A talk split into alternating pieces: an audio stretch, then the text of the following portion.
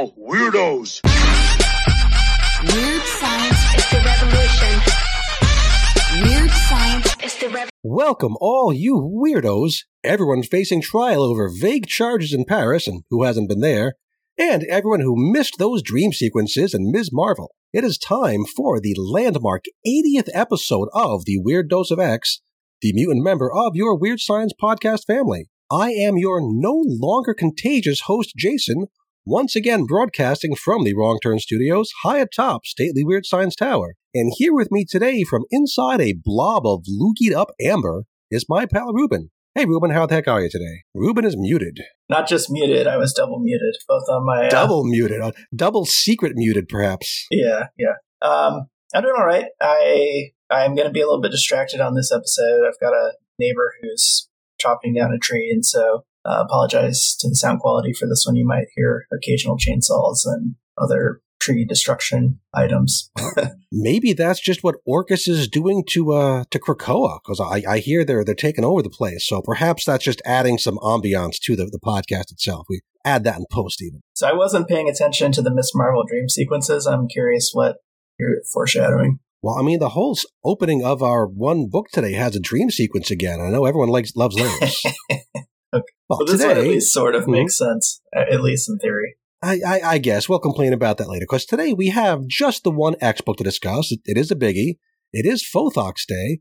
And today we will tell you fine folks all about Fall of the House of X number one. And uh, as a bonus after that, we're going to chat a little bit about Gods issues numbers two and three. But, but first, just a brief news item that people might want to know about.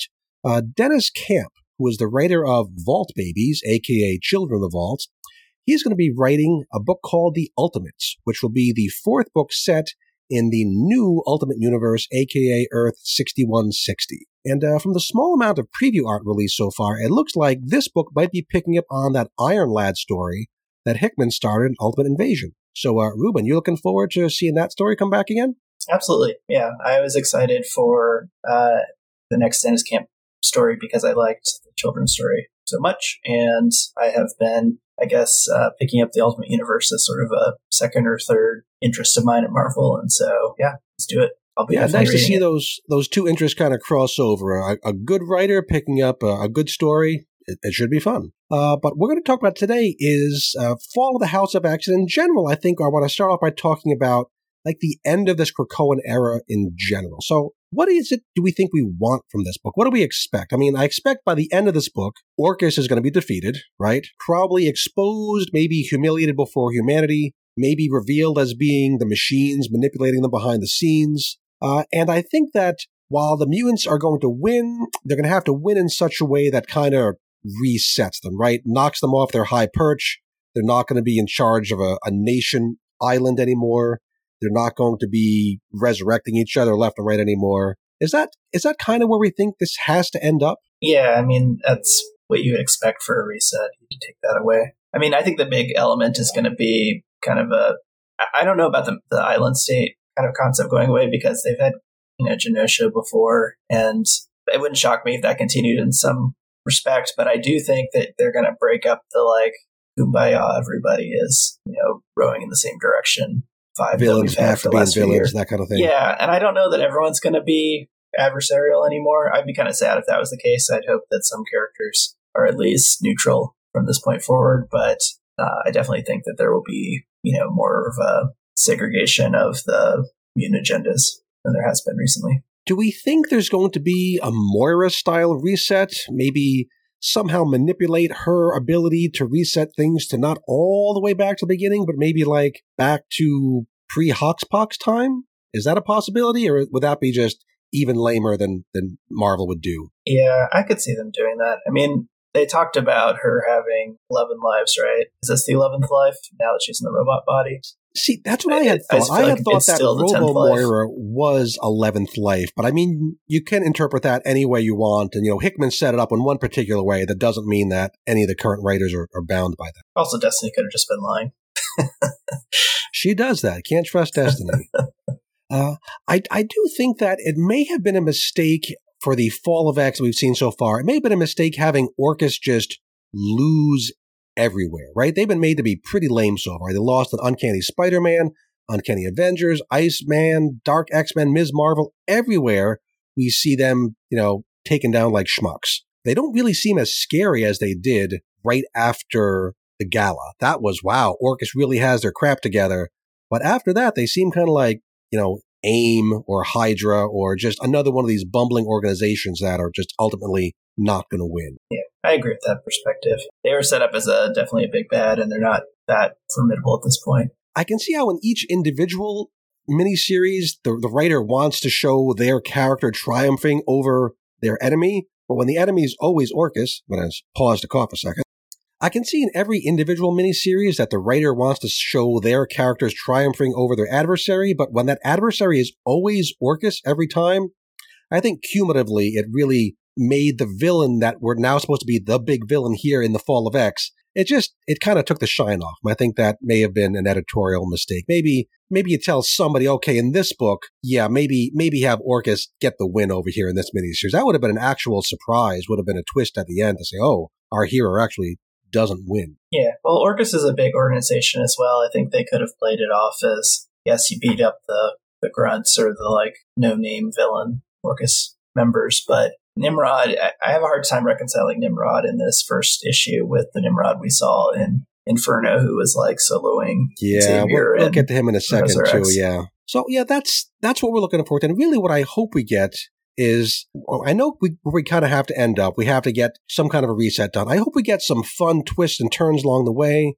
I hope we get some satisfying aha moments that I didn't see coming. Maybe some exciting uses. I, I think my problem is that all the cool stuff in the Hickman run, the Moira things, and the big ideas, I'm really expecting most of that to happen in the Kieron Gillen side of things. And I don't know what is left to happen for Gerry Duggan to do over here in fall. That's really going to be that exciting. Maybe he'll surprise us, but I, I kind of feel like all the good stuff has been pulled over to the other writer. Yeah, that's fair. Which is kind of funny since Duggan was supposedly the show writer of this era, but they've almost got two showrunners: It the seems that official one and the unofficial one. Well, I think that's enough of our, uh, you know, fooling around on the big picture. Let's dive into this particular issue, which is Fall of the House of X, number one, The Trial of Cyclops, written by Gerry Duggan, art by Lucas Werneck, who formerly of Immortal X-Men, colors by Brian Valenza, and design, of course, by Tom Muller and Jay Bowen. One more pause to cough.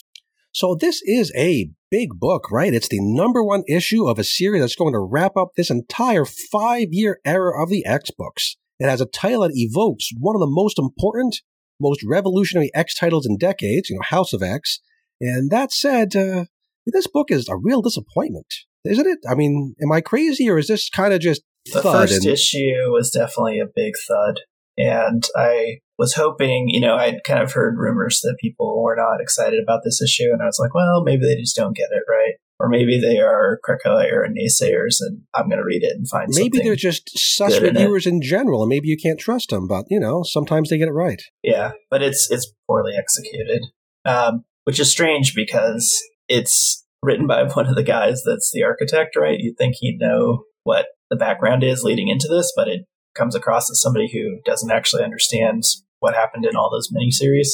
That's that's a clear impression I got to it. It feels very ordinary, like very generic versions of all the characters, as if the writer didn't know what had been happening to them for the last six months. Yeah, and this was supposed to be a huge wow thing, right? I, this feels like you know a throwaway issue of X Men, honestly, um, not worthy of you know miniseries title name. But here we are. Yeah, I, I, I wonder how this how this happened because it doesn't it just doesn't feel like the big event it should.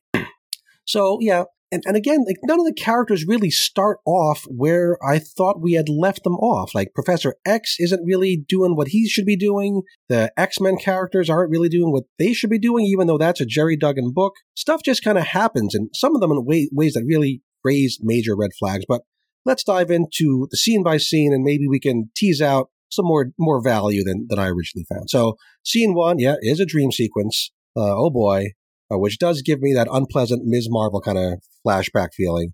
Cyclops has a dream about being brought to trial in the Old West. He's being actually brought to trial in Paris. For some reason, he has a dream about being brought to trial by a cowboy. Other X characters make cameos in places that don't really seem to matter, just give an excuse for Lucas Werneck to show destiny inside like a, a coin operated fortune teller box, that kind of a thing.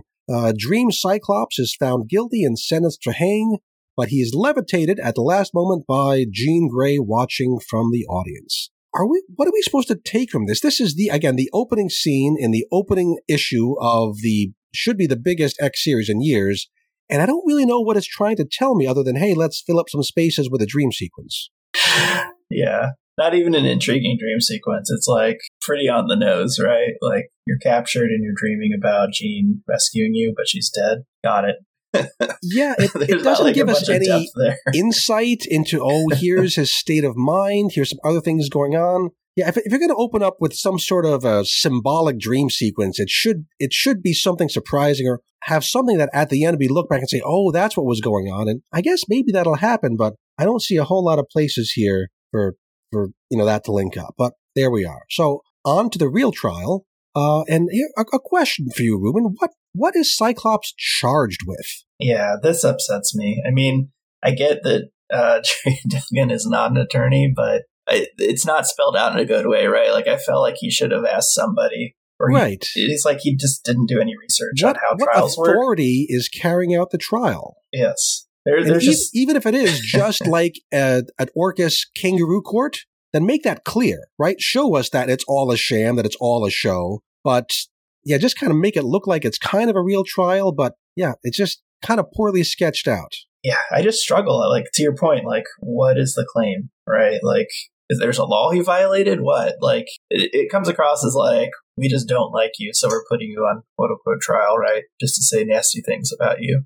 Mhm. And I Which is know what to say something Orchis could sort of- do, but yeah, yeah, if, if, we're, if we're supposed to look at this trial, it's a complete sham, then show us something behind the scenes of, you know, Mr. Sinister talking to the judge and telling him what to do, or, you know, something that lets us know, oh yeah, it's a complete, it's a complete, uh, you know, bogus kind of a thing. I don't. So- think- I, it feels like he. It wasn't that hard, right? Like they say that the Krakoans poison medicine, right? So it seems like the claim could have very easily been some sort of like you know mass murder, genocide Crime against thing. humanity. Yeah, yeah. I mean, i don't know yeah.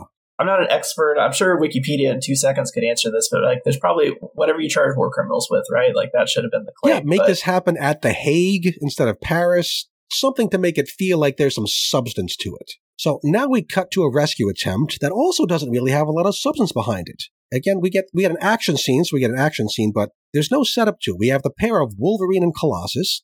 Uh, Colossus seems to have gotten over his whole guilt feelings about what it did under Chronicler's control. and not just Colossus, right? Like the whole point. th- It made a huge point in the last issue we just read about of X Force, where they were like Wolverine was the last one to agree not to kick him off the island, right? But it was like that indicates he's not trusting him, right? Like, and suddenly they're like best buddies, everything, water under the bridge. I mean, I can back, understand. back to like X Men initial status quo for kind of everybody here, and yeah, I, I want to see that continuity from X Force. and I understand the idea of um, Wolverine getting over stuff, but I need at least a nod to that, right? Like, like you could have a scene where it's like five seconds of like, you know, we have some stuff like Wolverine saying some Wolverine stuff where he's like, you know, we got to have a conversation after this, but you know, we're in the middle of a war, and I know you got our back, or like you were, I don't know, whatever, right? You were being Yeah, manipulated, something, instead of right? having Just that dream- Instead of having that dream sequence, give us some setup so we know how the characters got from where they were to where they are. So here they're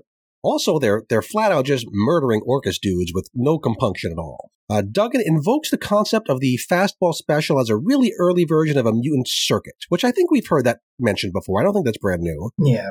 Well, I just thought this was kind of obvious, right? Like I came to that conclusion as soon as they started talking about mutant circuits. I was like, oh yeah, I get it. But I didn't really need that spelled out. And it seems to take up a lot of page space just to make that point, right? I was like, you could have done that in like a page or a panel, Yeah, right? they this time they do a reverse fastball special with Colossus throwing a doomed Orchis dude directly into path of Wolverine's claws. Uh, Colossus calls it a pinata special, which is a really bad name. Uh, Wolverine wants to call it a screwball special because the guy got screwed, which is not not funny. Uh, I think it's more of a, a wood chipper special, right? I mean, speaking of what's going on around uh, your your house there, it sounds like a wood chipper, right? You you feed the wood into the claws.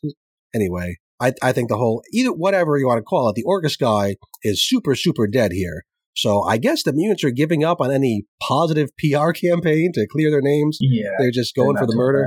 Yep. Okay, off special. to uh, our prisoner again. Cyclops is visited by Dr. Alia Gregor and Omega Sentinel, who are probably the two most interesting personalities in Orchis, right? These are some cool characters. Dr. Gregor holds a grudge because her husband, uh, Captain Mendel, he was killed in a immune attack on the Orchis Forge way back in House of X number three. And his his personality was supposed to be in Nimrod, but that got cleared out for complicated and interesting reasons. Uh, Omega Sentinel, she's in secret cahoots with Nimrod to bring on the rule of the machines as soon as Orchis gets those pesky mutants out of the way. So these are some cool characters. Yeah, Uh, this Dr. part I is the maybe the one part I care about.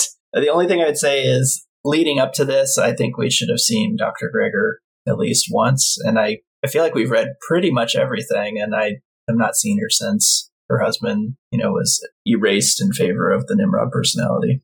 Yeah, she hasn't been around much. She's, ki- I think she was part of like Inferno and some of the major Orchis storylines, but not. She hasn't gotten the uh, the character development that I I think would have been cool, and we're kind of out of time for her. So that's what's supposed to happen here. So Doctor Gregor is here to kind of rub it in Cyclops' face that the mutants have lost. Right? Uh, I'm, here's here's my revenge on you. I'm not sure why Omega Sentinel is here, and and neither is Omega Sentinel. Did doc, does Dr. Gregor just want Omega Sentinel to see her moment of victory? Is that the point? Yeah, that's sort of what they talk about. and I agree, also, it's not spelled out very well, but Duggan seems to have her there so that Cyclops can direct a remark to her about, so what happens after the last mutant is dead? Which is interesting because we know that she has a plan for after the last mutant is dead, that, you know, she wants the machines to be the ultimate winners here. But does Cyclops know anything about that? I don't see how he could, but he seems to here. Yeah, I was reading a, a web article um, by some, I think it's Jeremy White or something, some senior Marvel editor, Okay. and the interviewer had asked that exact question, like, "What does what does uh, Cyclops know about this?" And I don't think the editor knew the answer, so it was very hand wavy. but they were basically saying, "Well, we don't know what Moira told the Quiet Council, and Jean was on the Quiet Council, so she may have learned some things and shared it with with uh, Cyclops." Well, if if this whole secret, I, I do want to see the secret plan from the machines happen somewhere, right? We need that plot point to come back up and be resolved one way or another. So maybe Cyclops has to be the one to get there. But but also on on that, that nine panel grid page, page thirteen, uh, on the right hand side there, doesn't Cyclops have one of the smuggest, most punchable faces ever? My God, he looks like a he, he looks like you just want to smack him. I know he's our hero, but it's a weird choice by Lucas Werneck, who's a terrific artist, just to make make Cyclops our hero just look like this jackass. Don't know what's going on there. You're not a uh, Scott Summers fan. I'm fine with Scott Summers, but he's like he, he's like a frat boy looking. Oh, maybe He's just doing some character assassination. he's wearing here. these solid gold looking goggles, which I guess are there because I, I presume his eyes are still sewn shut underneath there, like we saw in I think X Men. So I guess maybe they want to hide that from the public. So maybe that's why we've got these goggles over the top. Okay, so now we're off to Krakoa. And again, I guess Professor X found his way back here after the events of Immortal number 18. Yeah, this is super awkward. I mean, wasn't he on Muir Island? And Yeah, he was on Muir You know, Island, and he should still have.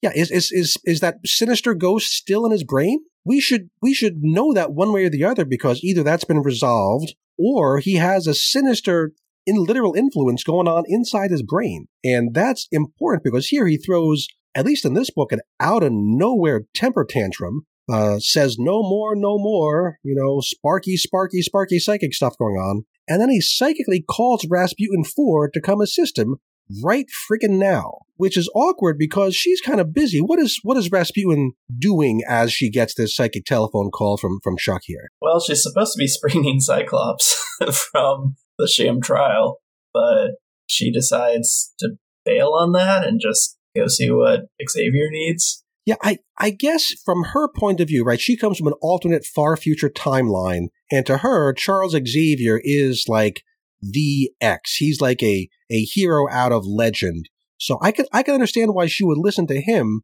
but does Charles know that she's part of a rescue operation? Does she does he know about the rescue operation? Is there coordination between any of these teams? I mean, he should. It just makes me think of all these times when recently, you know, Cyclops used to be like the the you know first whatever student or the one that seemed to buy into Xavier the most, and they had like a strong father son relationship. And then I'd say maybe 10, 15 years ago, they started doing this like Charles is a dick thing, and Cyclops is the one calling him out on it. Even killed him once, and it. I just see this as like, is this another notch in that ladder or rung in that ladder? Because, um, But either way, it's it's not set up at all. We don't know if he if Charles knows he's screwing up this whole rescue operation and he just has his own plan and doesn't care, or if nobody bothered to say, "Hey, we're doing this thing. You should at least know about it." So anyway, Wolverine and Colossus are left completely out to dry because Rasputin was supposed to be part of the whole phasing people, you know, phasing Cyclops to freedom, all that kind of stuff, right? So she doesn't even say, you know, dudes, I'm out. She just disappears. And as a result, Wolverine gets horribly, horribly burned by an Orchis flamethrower, right? I know he can regenerate it all, but that's got to be pretty unpleasant. I actually was talking to I think Jim at one point where I said, you know, having mutant healing factors got to be like the worst power to have in. Right. Because if you have a, if you have a healing factor, you're always going to get hurt every Yeah, time. You're always very, the one getting shot. badly. Yes. You're always the one getting burned over and over again. it's like nice to have those powers, but damn, you always get like the most excruciating pain. he must go through a lot of Tylenol. I mean, we're gonna have a you know a whole a whole series where Wolverine is hooked on pain pills. That would be great, wouldn't it? And uh, so Nightcrawler is the one who comes to rescue him, which makes me think, how did Nightcrawler get here? Wasn't he just hanging out in New York City, you know, uh, making love to Silver Sable on top of a skyscraper? How did he? How did any of this get set up? How did this organ this this rescue operation get organized? Who's in charge here? Are Synch and Laura still missing from the end of X Men number 29? Since when are Professor X and Rasputin even working together? And it, it feels like Gerry Duggan just doesn't care about any of that setup, and he hopes he hopes we don't care either. Uh, and unfortunately, I I, I kind of do when I want to know what the hell's going on. yeah, well, you're like me. You're invested, right? You want to think that like the comics you read the last three months actually mattered, right? Yeah, I would hope that the people who write the comics and who you know, make a living writing the comics care at least as much as you know. I'm just some schmuck with a microphone in a basement. I I, I shouldn't be the one most invested here. Yeah, that's pretty funny. So back inside the courthouse, uh, you're not getting paid for this, right? Or maybe you are, and we need to have a conversation. we'll, we'll talk about that offline. So back to the trial. Uh, the trial is in English, even though we're in Paris. Okay. Uh, Paris, I guess, was chosen just for the resonance with the old trial of Magneto from the 1980s, uh, Uncanny Number 200. So he wants a nod to that, and that's the only reason we're in Paris. We have no, we don't even get a shot of the Eiffel Tower or somebody carrying a baguette. There's no local color in here at all. You could just change the word Paris to any other city in the world, and the book would be unchanged. Uh, the prosecution rests. What trials? We have no idea. Cyclops declines to offer defense. We know that his lawyer is She Hulk. Is she even here? at the trial. Is she at the trial? There's one lady in the background of one panel man. who might be him. She Might knew this was going to be a losing case. She's not going to show up in court. And Yeah. Again, if it's a if it's a, a fake trial, kangaroo court, and he's not allowed to have representation, then you know make that clear. Show us, oh, this is really he's really getting screwed over here. But it's just she's just kind of maybe she's off to the side. We don't even know. The judge tells Cyclops that hey, if you don't offer defense, you will quote surely be found guilty in this capital case, which is not how trials work, right? Again, in the American system, we have no idea if this is some Napoleonic code, some international law, but you're not automatically found guilty if you choose not to defend yourself. It's it's the other way around. And also, France doesn't have capital punishment. Uh, the whole whole trial's a mess. Just Gerry Duggan, tell us what the hell's going on here. Now, Cyclops gets convicted off panel. We don't even see that. The Orchis bigwigs get to celebrate. Omega Sentinel and Nimrod decide the perfect way to celebrate this verdict is for Nimrod to pop off and kill Krakoa. Why now? Why are those events connected? If if he could just do this at any time and could get past, you know, Charles Xavier was defending the island, Shaw had the whole thing. Shaw owns the island. Why does I this happen why now? keep. Why would you keep the island operational? I, I can't tell you the answer to that. I, I just don't understand it. It doesn't make a lot of sense. And isn't Krakoa in a coma or otherwise incapacitated? The lights had gone dark in his face, right? It got better, man. Don't worry about it. again off panel with no explanation. This is a big friggin' deal. This is the whole homeland of the the mutant population. Yeah, it got lobotomized or something. Some some big deal thing happened to it. Yeah, for sure. I remember that. And that got again that that got undone off panel. But Gerry doesn't remember that, but I, I do. So Nimrod teleports to Krakoa, and uh, I'm just going to say what says in my notes here. Uh, Nimrod gets immediately taken down like a bitch which is not how I usually speak on this podcast, but there's no other way of saying it, right? Krakoa spits amber at Nimrod, gross, yeah. and drops him down to something kind of like the pit. But isn't Nimrod's whole deal that he immediately adapts to any situation, any attack? Yes, and, he, and that he has got a robot speed processing power, right? Right. Anything can't dodge a loogie. He can. you know, you can keep up the speed of Quicksilver, right? But like, that's a fastball loogie, I guess. this whole scene is played for comedy. Yeah. Which this is Nimrod trying to murder Krakoa to death. This should not be a funny scene. So Krakoa then uproots itself from Krakoa, and you almost hear the whoop, whoop, whoop, whoop, whoop, whoop kind of sound effect as it kind of just, you know, gets the hell out of here and, and swims off. How can isn't Krakoa all of Krakoa? How can Krakoa leave Krakoa? What's what's even left? Yeah, this was also in that interview that I read. The the interviewer, I guess, was yeah. I think it's Jordan White. Is that right? Yeah, that, that's probably right. Yeah. yeah, yeah. And this was the AIPT comics interview. If anyone wants to go read it, but yeah, I was I was laughing at all these questions because I didn't think they were particularly hardball, right? But yeah, they just show how really. it doesn't. It's it's not sixty minutes here. They're usually giving softball questions to the the X team. Anyways, uh, they were basically like, "Well, what is Krakoa?" You know, I'm like, I think it's been pretty well spelled out that Krakoa is the whole fucking island. It's not this little like golem. And I mean, we had the whole thing about the the blight swell right under Krakoa, like the heart, and that was what was going to kill Krakoa. So I, I didn't think that like this little head was like the nerve center for yeah, it. and and if Krakoa can do this, if it can like bring its whole consciousness into one small part and then leave, that that's a possibly a cool concept, but you need some sort of setup, some way to make us think that something big is happening, not just not just a, a funny magic loogie scene. Uh, part of the thing that was crazy about Krakoa, and we've always had this even from the very first appearance, was like it's such a massive thing, right? Like, how do you fight an island? And it has the ability to raise like lots of these little golems on its body, but none of them are like the thing you defeat that takes everything else out. And where do we think that uh, Cypher is? Where's Doug? Is he part of the Krakoa that ran away, or is Cypher still in the island that's left behind? Does Duggan know about that? it doesn't seem like he does, right? I mean, I want to assume that he knows his stuff, but what's put on panel, it feels like somebody was given the assignment to write the story and only had like 15 minutes to browse through the last five years of X Men comics, like read through the wiki but he should he should know a lot more than we do here, and it, it just doesn't feel like there's a a plan here. Okay, well, next. I mean, he was focused on that Uncanny Avengers, man. That was a really deep that, story. Uh, yeah. How to write that Captain America speech. That's what took all his time. So, uh, speaking of speeches, uh, now we have Dr. Gregor making one of those while you slept, the world changed speeches, which, I mean, the first time we had that speech, uh, Magneto made that speech was super cool. And it felt like, wow, big things are happening it feels like they've gone back to that well too many times, right? They've just kind of taken the shine off it. Uh, Dr. Gregor calls Krakoa an invasive alien species, uh, which is not what invasive species means. But I mean, it's not like we accept the Orchis view of things anyway, but Dr. Gregor says Krakoa will be eradicated. And here's supposed, it seems like it's supposed to be brand new. Mutants who don't leave the planet, Ruben, they're going to be liquidated. Wasn't that already the case for the past however many months since the gala? Why is this being announced like it's a new thing? Well, who knows? I mean, they didn't.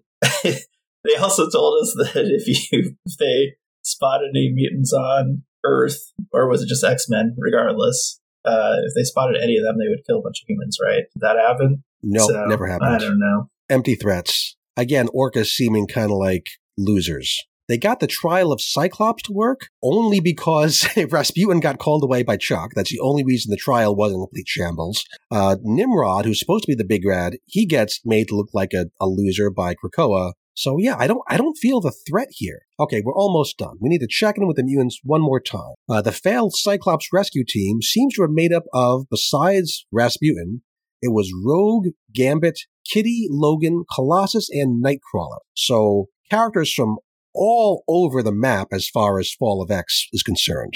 I don't know how they got together. They're flying in the Blackbird jet. Can I can I pause for a second about this rescue attempt? Sure, tell me what you got.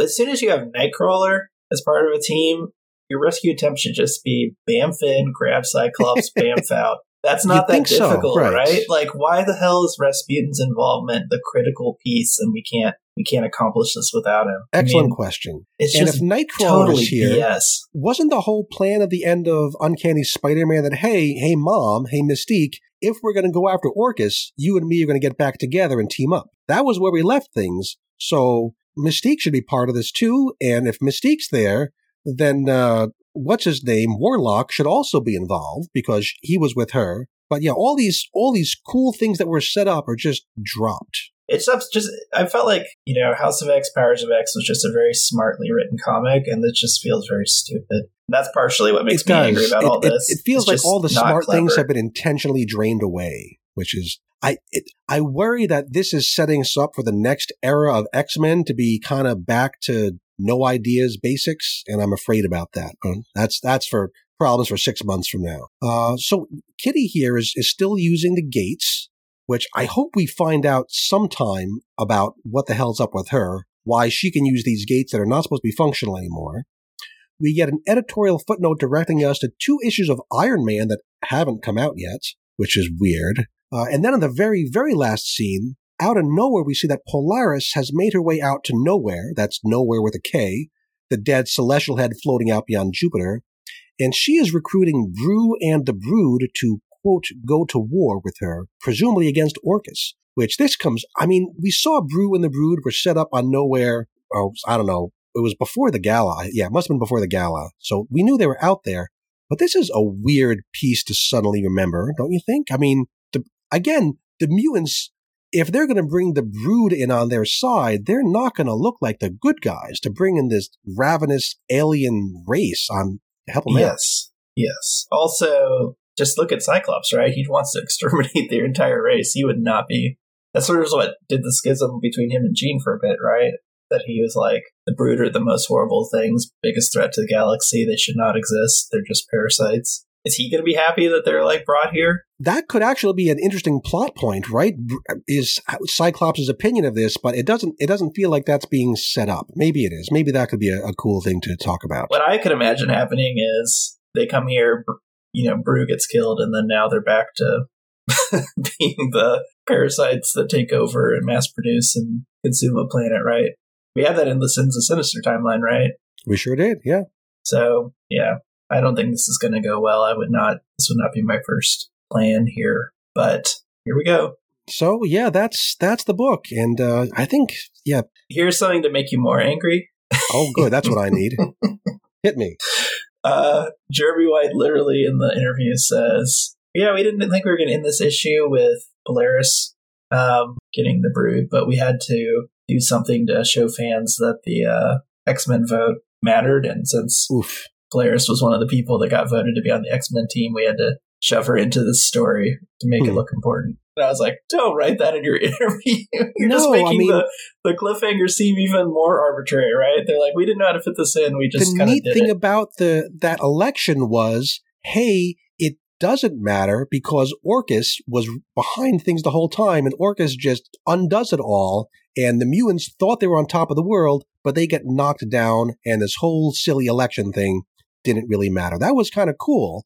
That page turn, one of my favorite page turns in X Comics for a long time. And Polaris, I mean, Polaris, last time we saw her, it's been a long time. I think last time we saw her was in that issue where uh, the the Iraqi guy inside the alligator suit was was running around up on the casino. And there was one quick scene where she was she wasn't going to come to the gala because she was really sad about Magneto being dead. Yeah, she's That was the last time we saw her. So again, where does how do we get from there to here? She got over her know. alcoholism, or it took her to this place. She's still drunken.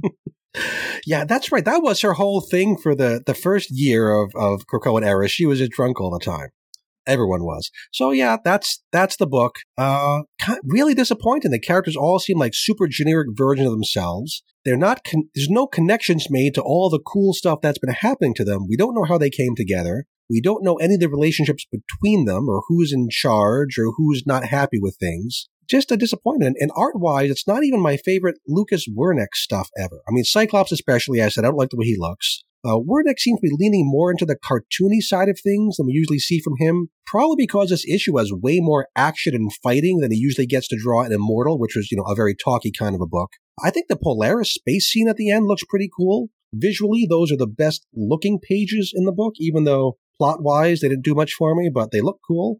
He draws he draws a nice outer space scene. So score, I'm just gonna have to give this a plain old five out of ten. This is one of the most disappointing X books we've had in a long, long time. I mean, it's not the worst book we've read. I mean, go back to our coverage of some of the miniseries, but you know, a miniseries crashing and being nothing is one thing.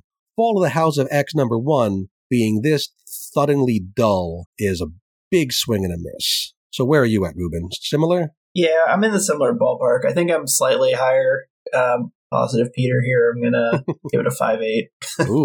but reach it, for the stars. Yeah, yeah. A lot of it was just because I was like, "Is this as bad as Miss Marvel?" No. I mean, it was a what three page dream sequence, not not like twenty page dream sequence. Shorter dream sequence, okay. Yeah, so That's... I got some points for that. And you know, even though they're half handedly handling a lot of the plot threads that we um, read about the last few months, they at least are being referenced, right? So it feels like it's supposed to be important. Yeah, just it just doesn't seem like they understand what was going on. Uh, and I, to your point, like, what's the big idea in this book? Doesn't seem to be any. Um, I don't even really know like what defeating Orchis would mean, right? They're an organization. What you you beat the five guys that run it, but I don't know. It, an organization should be decentralized, right? There should be the next in line that could take and up. Maybe that's mantle. something going on with uh, Tony Stark and his fleet of Mysterium warships, but that only got a very quick throwaway reference and a footnote in this issue. And if that's going to be the big cavalry to win the day, that should be set up more in the first issue of the actual miniseries. But I don't know what the big enough. wow moment is. I don't. I don't know anything about this. It's, it's, I'm really hoping this week's Powers or Rise of the Powers of X has something right. that like does get me on board because that. Yeah, I don't know. I'm just not. Uh, yeah, I hope so, so too. Kieron Gillen, you're our only hope, and uh, yeah, I, I have I have faith in him. He's written a lot of the best stuff we've read since you know since Hickman left, with between you know starting in Eternals and running through Immortal and lots of good stuff. So is he writing Rise of the Powers? Yes. Oh, okay. I'm suddenly more optimistic. I think uh, prediction here we're gonna suddenly see why he's the better X Men writer than Duggan. And I like Gerry Duggan. A lot of his stuff, like his Guardian stuff, was really good. So he has the ability to be a good writer. I'm sort of surprised at how bad this is, but we've seen some up and down stuff with him. Even yeah, we he's kind of spun his wheels on X Men for a while, and X Men got better towards the end. Uh, his Iron Man is probably the the best uh, Gerry Duggan stuff I've read. That was surprisingly like really really good. So we've enjoyed that. We know he can do good stuff. I just wonder what he was trying to accomplish in this issue and and why it doesn't feel it doesn't feel as big as something like this should. Okay, that's that's enough uh, uh beating up on this issue. Uh, maybe a little more positive. Uh, Ruben, you're going to get us started talking about uh, the other Hickman, the non-ultimate Hickman project, which is Gods. And uh, issues number two and three have come out since last we chatted. So why don't you get us started on yeah. that? Yeah. this will be a question. I know you're not such a huge fan of this one, too. I'm going to be upset at you if you give it a five, but uh, these are slower issues, right? Um, yeah, they're setting up this, these new characters. I thought this was going to be more focused on, you know, our you know the, the relationship between uh what what's his name I don't even remember our, our, main character's name. Win, Win, and Aiko, I thought were going to be a big part of things, and Win and uh, his his uh, Dimitri, the science boy. I thought those were going to be the big three characters, and it seems to be going out more broadly from there very quickly. Yeah, I think it's more of a environment story than a character driven story. And that seems to be what Hickman loves to do. And you got to remember this Gods was supposed to be his, like, you know, other big Marvel direction setting project. So, you know, House and Powers was like, hey, I'm getting you the, like, the playbook for an interesting few years of, like, mutant stories. And then this was supposed to right. be, like, the playbook for the interesting mystical characters mm-hmm, mm-hmm. You know, developments if you follow any of his indie stuff, he almost seems to like the world building more than the actual story writing.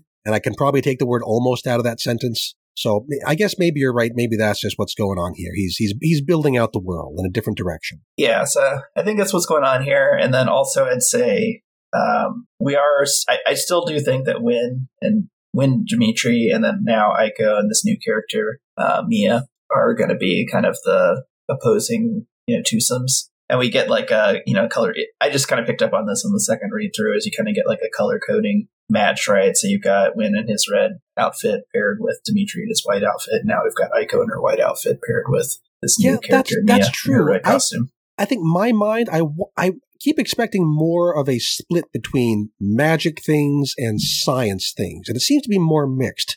Like I thought uh, Mia was being recruited to be one of the Centivar, one of the sciency sciency types, but she's not. She's she's the opposite, right? So we've got Win, who's being observed by the novice Centivar, and then we've got Mia, who's the novice magician, being observed by like the veteran Centivar. So it's just the opposites. because we know that the Centivars they lost a lot of people. I guess in that uh, the Cubist core attack that we saw in issue number one. So they need to replenish their their ranks. And I thought that's what Mia was being recruited for, but she's too. a magic attack. Too, but it's different. Yeah. So let me let me get into the specifics here, and we can go for it. We can talk through this. So opening scene, like you said, we kind of start with the uh, the Centum, which is the science based hundred team hanging out at their house of rank and numbers. Right, and these are the only three remaining prime numbers left. Prime numbers are a big thing. It's numbers two, ninety-seven, and uh, what's that guy, nineteen or 19, something? Nineteen, yeah, yeah. So they're basically like chatting. They're saying like, you know, what are we going to do? We got to replenish our ranks. We're like down a ton.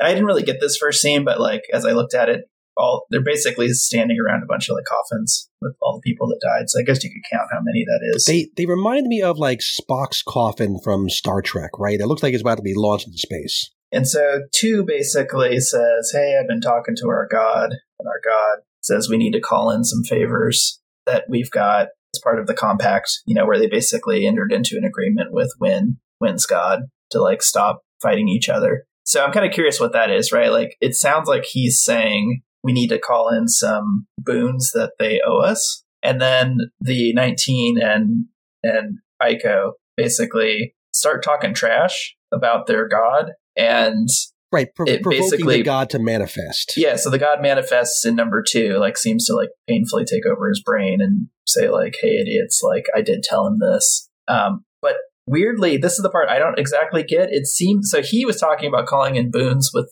with the uh, with Win, right? His god, which then the and and they were in the contrasting opinion from Aiko was like, we just need to, you know, speed up the recruitment process and get a bunch of new people into the Centum, right, as fast as possible, even if that upsets, you know, our opposing force. I thought those seemed like different ideas, right?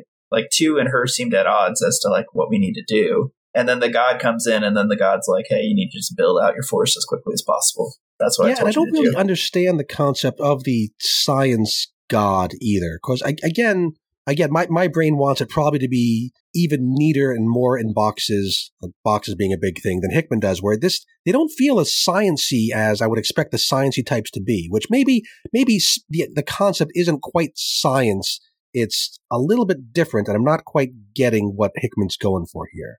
Yeah. But in any event, you know, God manifests and then disappears. And like it was like, oh, sorry about that. We were just provoking it to make sure that you weren't trying to direct us through your own personal agenda and that actually you were convening with the God and sharing its perspective. But like I said, I, I kind of felt like what his idea was and what the God actually says when it does manifest were at odds. So I'm like, am I picking up on something that he was kind of just pushing his own agenda and they don't bother to tell him because, you know, they don't necessarily trust each other? which I think that's a like slightly interesting dynamic as mm-hmm. you kind of see here that the Centum, yes, they all work together, but they all seem to be skeptical of each other. And, you know, that, that at least aligns with the whole idea of like um, scientists being, you know, skeptics and questioning every little thing and needing proof, right? Fair enough. Kind of, it gives me a little bit of character building for these. It's a lot of pages. Um, the net of it is they're going to recruit more people for their group. And then we pop over to the magic types over at the Sanctum Sanctorum, and they're trying to figure out what Cubist Core was up to and who was behind him, because we know he had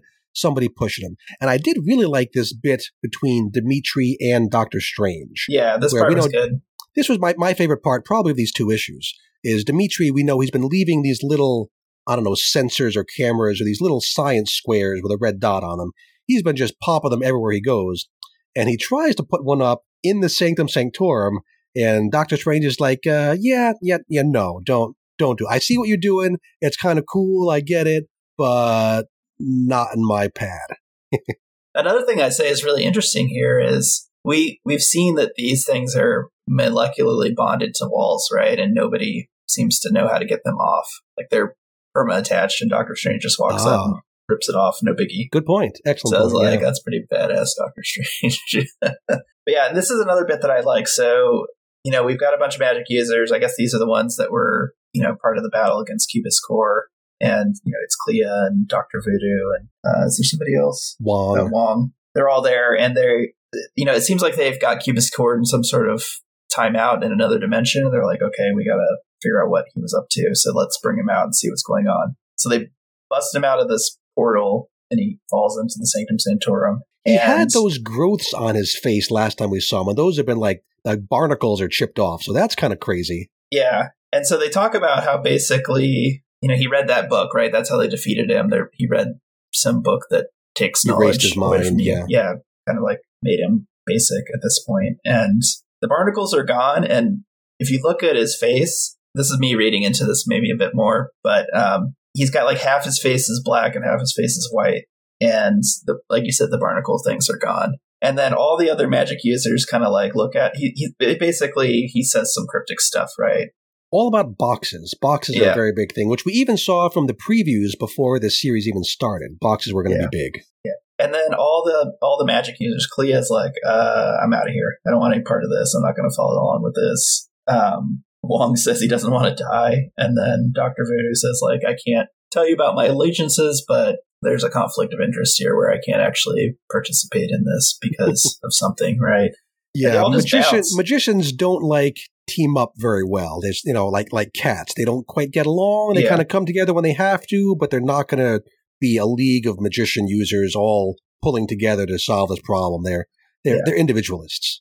But they, I mean, they sort of seem to be aligned with this idea of, hey, we're going to investigate and see what's going on. And then they see him and then they bounce out and they're, so it's like, that's kind of weird, right? It gets But- left to Win and Strange to deal with. Yeah. Yeah, yeah. They decided like they're going to follow it along. And, but I'm thinking, so eventually they realize that he is an agent of the in-betweener. And I didn't know who that was at all, right? Like when I, that was a big name drop and I'm like, okay, Right. that doesn't mean much to me. But I did a little wiki research. He seems like a big deal. And then I looked at a picture of him. He actually has like this black and white face. He's got that black and white color scheme. It does Yeah. match up with what Cuba's Core looked like in that little panel. So- That's a good point. Yeah, so I think this is maybe makes a little more sense. Is I think these magic users must know that, and they must be like, "Oh shit, that guy's a big deal and a threat that we can't like. We're we're strong, but we're not that strong." So I think it makes a little more sense why these people split. And then with Voodoo talking about his allegiances, so in betweener is like an agent of the Lord of Order and the Lord of Chaos. It's kind of like Yeah, it's again, it's these big dichotomies that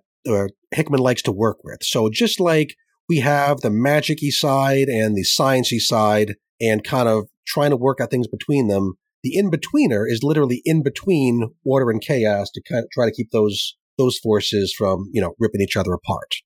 And he's also the person who he didn't create uh, Adam Warlock, but he he messed around with Adam Warlock that created that split in him uh, with his his big evil side too. So he's he's done some big things in the universe, but he's not brought out much because again he's one of these almost more than a character. He's like a cosmic force, which again is what Hickman's trying to get at here. Yeah. So I was thinking maybe maybe Voodoo's aligned with either the Lord of Order or the Lord of Chaos, but regardless, I mean, once you're talking about cosmic beings, I could understand like a Wong not wanting to go up and confront him because what his magic is not at that level. And also interestingly, you know, Win both Win and Strange, and I continue to like their dynamic, right? Of Win being kind of like the one guy who can talk trash to Mhm. Doctor Strange, like the treat Doctor Strange like a he's the cool junior. dynamic, yeah. Yeah.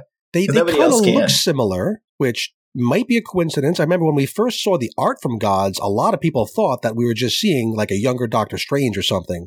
It turned out to be a new character, which it, it seemed like there's something going on there. but they're going to continue to pursue this, right? Because that's what they do. And then we have another great little dialogue bit where Dimitri here is like, you know, some friends that you've got, right? He says that to Strange, and then Strange kind of laughs and and kind of says like, you don't understand the way it works on the magic side, right? Like we're we're not like teams, right, that work together towards Yeah. like an agenda. It's, like it's, it's every good magician Doctor Strange dialogue. Ours is a solitary journey, and on this path your eyes cannot be opened by others. Very, very Doctor Strange. I, I like it. So I thought it was pretty sweet that, you know, every you're a man of your own, right? Like if you're on the magic side, like your advancement is your own kind of choice. It's not like somebody trains you to do it. Right. We, we, we see that the science people, you know, like a research team, they, you know, they want to get together and figure out what to do.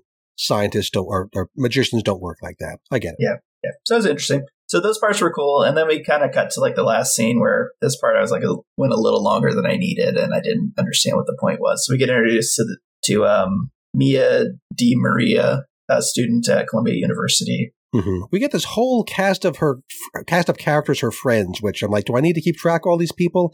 I don't think so. I think they're just giving her a place to come from, right? Like she's a regular college student. She takes studying more seriously than all her friends.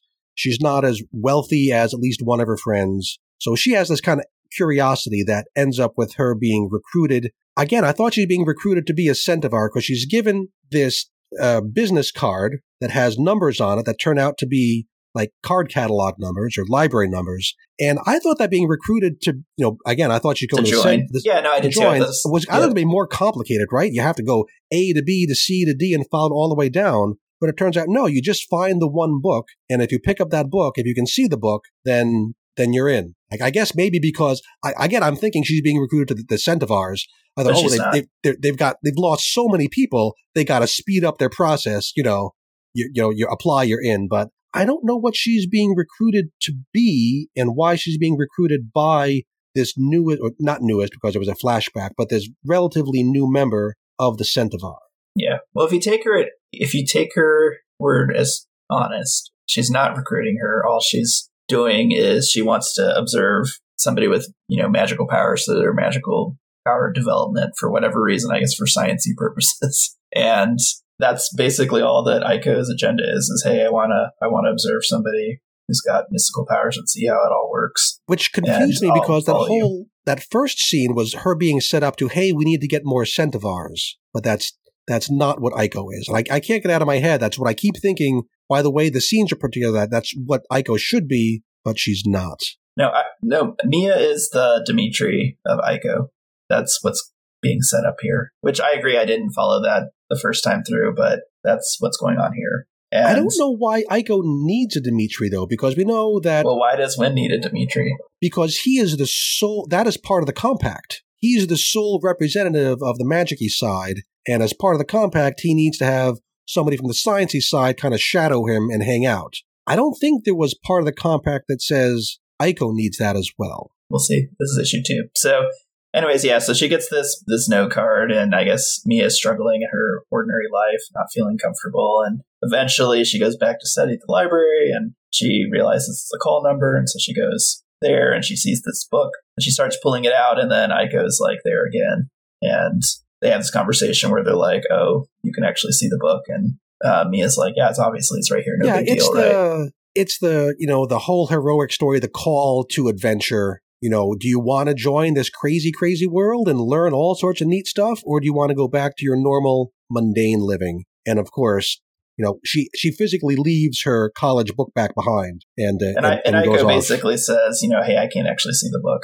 You know, I'm a science person on the other right end again, spectrum. setting up their difference, which is interesting. Yeah. And so she pulls the book out and opens a portal into the was it Library of Worlds. Yes, They walk through this world. She's not totally excited about, you know, what she's seeing. She's like, it's all interesting, but like, I'm just a college student. I don't need to be part of this. And you see some weird stuff in here. Like, you see a bunch of AIM people in here, like the yellow bee suits, and like, why are they in here? But okay. yeah, we see like some regular AIM people, and we also see one AIM person wearing a black outfit.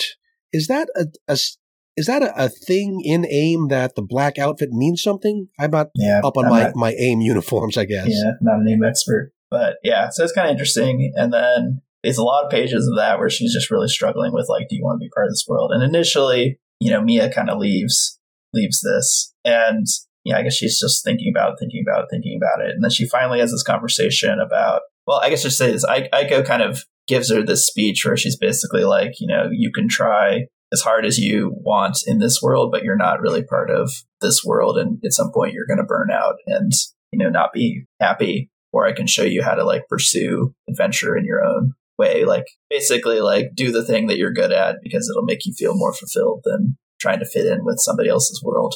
And their world's not your world. She, she doesn't really buy that, but then she has this conversation with like a rich girl that she, I guess, either is a roommate with or something. And that woman talks about how she's just going to take care of her you know, don't don't worry about studying so hard because if you don't, you know, get the best grades and you don't succeed, like I'm rich, yeah, I'll, I'll, be your, I'll be you. your safety net. Yeah. yeah. Whereas so I think she likes she doesn't like the idea of somebody taking care of her. She wants to do this, you know, on her own. She wants to be a self-made person, and that's sort of the you know the straw that breaks the, the camel's back. So she goes back and kind of has the conversation with Aiko, and that's where she kind of ditches the backpack, like you said, and goes off into the yeah, so this is very much stuff. a Mia issue, and I don't know that I'm that interested in Mia yet. You know, I they spent all this time getting me super interested in, you know, like I said, Dimitri and Aiko and Win, and now Mia just seems kind of. Why do I? She seems like the kind of character who would be your protagonist in issue one to bring you into the strange world. We're already neck deep in the strange world. I don't know why I need another entryway. So I'm hoping she's kind of cool. But yeah, why don't we? Why don't we? I just think it's a parallel. And let me say the very last. There's one last scene that we didn't cover, which is basically the Strange and uh, Win like basically let um, Cubus Core back to kind of like basically follow where he goes, and he goes into this like warehouse, and there's a cube in there with like creepy box, yeah, yeah, creepy box with like an hourglass kind of thing on it with you know alternating colors and black and white the, colors. The black and white color scheme, right? Yeah, and he crawls back into it. Well, they basically like tell Cubus like, "Hey, you're being manipulated by something, right?" And then he goes into the the box and he's kind of questioning like, "Am I being manipulated?" And there's like a creepy voice in there. It's like that's impossible, right? it's, yeah, it's it's a whole again like just as was hinted at in the preview pages. You know, he's inside his box. The box is your home. I want to be in the box. It's it feels almost like a a, a Twin Peaksy David Lynch kind of a thing where our, you know, what is our world? What do we want it to be? Do we want to know about the strange thing outside? Or do we want to be comfortable in our, our little constrained area, which is a, an interesting, creepy idea. And I'm, I am curious where that goes. Yeah, super creepy. And the imagery is just, just creepy to me. Like I'm kind of claustrophobic. So like, yeah, that, that does seem like one of the main ideas it. that Hickman has here is the idea of this creepy box. That seems to be animating a lot of things. And, and I want to see where that, that goes. So that is issue number two. And why don't we why don't we call it here and uh, you know save issue number three? Maybe we'll talk about that at the end of next week because we don't have yeah, that's great. a whole lot of books next time yep. either. So uh, I, you showed me some some cooler things in this book. I, I like the the parallelism between you know Aiko gets her own little magicy sidekick. I, I like that parallelism. That's kind of cool. And this book still has a lot of promise to me. This particular issue didn't deliver so much, but I'm still super, super curious where it goes and I, I, trust that Hickman has somewhere he wants to take me. I, ju- I just hope the path there is is worth the travel. So yeah, overall, mostly out of hope for the future, I'd give this book a, a seven and a half out of ten. Oh, Certainly, nice. way way better than uh, nice. than uh, compared to, yeah, one. compared to Fall. That's higher than I would rate it. I'd just give it a plain old seven. But okay, um, I, I agree with you. When I first read this, I was like, this is really underwhelming, and a lot of the stuff I started to notice is after having read the third issue that is a, a, Hickman thing is I do like Hickman books better on reread often. They're very dense and you got to go back and figure out what was really going on. So I'm hoping that when we get a few more books in, issues in, I'll come back and reread these and go, oh, okay, I see what he was doing. Uh, let's look ahead to next week where we have, oh, Kieron Gillen, please, please give us something exciting to talk about. It is Rise of the Powers of X number one. I have yes. such high hope for this books. It's going to be really tough to meet my trust. hopes for this books, but it's, I hope so. Uh, we also have Wolverine number 41, which starts that Sabretooth War arc co-written uh, with Ben Percy and Victor LaValle. So I'm more curious than hopeful about that one. You know, I haven't, we haven't loved Wolverine lately. We weren't crazy about the whole saber tooth stuff, but maybe, maybe they come together and, and make something pretty cool. It's going to be super awkward if he's now like super distrustful of Colossus if there's like a scene that's in there about that, I'm gonna be like, come on. Yeah, like, I'm curious how much it's going to tie into the fall of the House of X. Right? Is it its own completely separate thing, Or will there be references to the larger world? I don't know. Next week is also Ultimate Spider-Man number one uh, by Hickman, which I expect Jim will be talking about on the main Marvel podcast, but I'm certainly give that a read. And uh, so, yeah, when we come back, we'll talk about definitely Rise and Wolverine, and maybe we'll throw in a little Gods number three as well. Uh, sound like a plan, Ruben? That sounds good. And we will see you all in a week. Bye bye.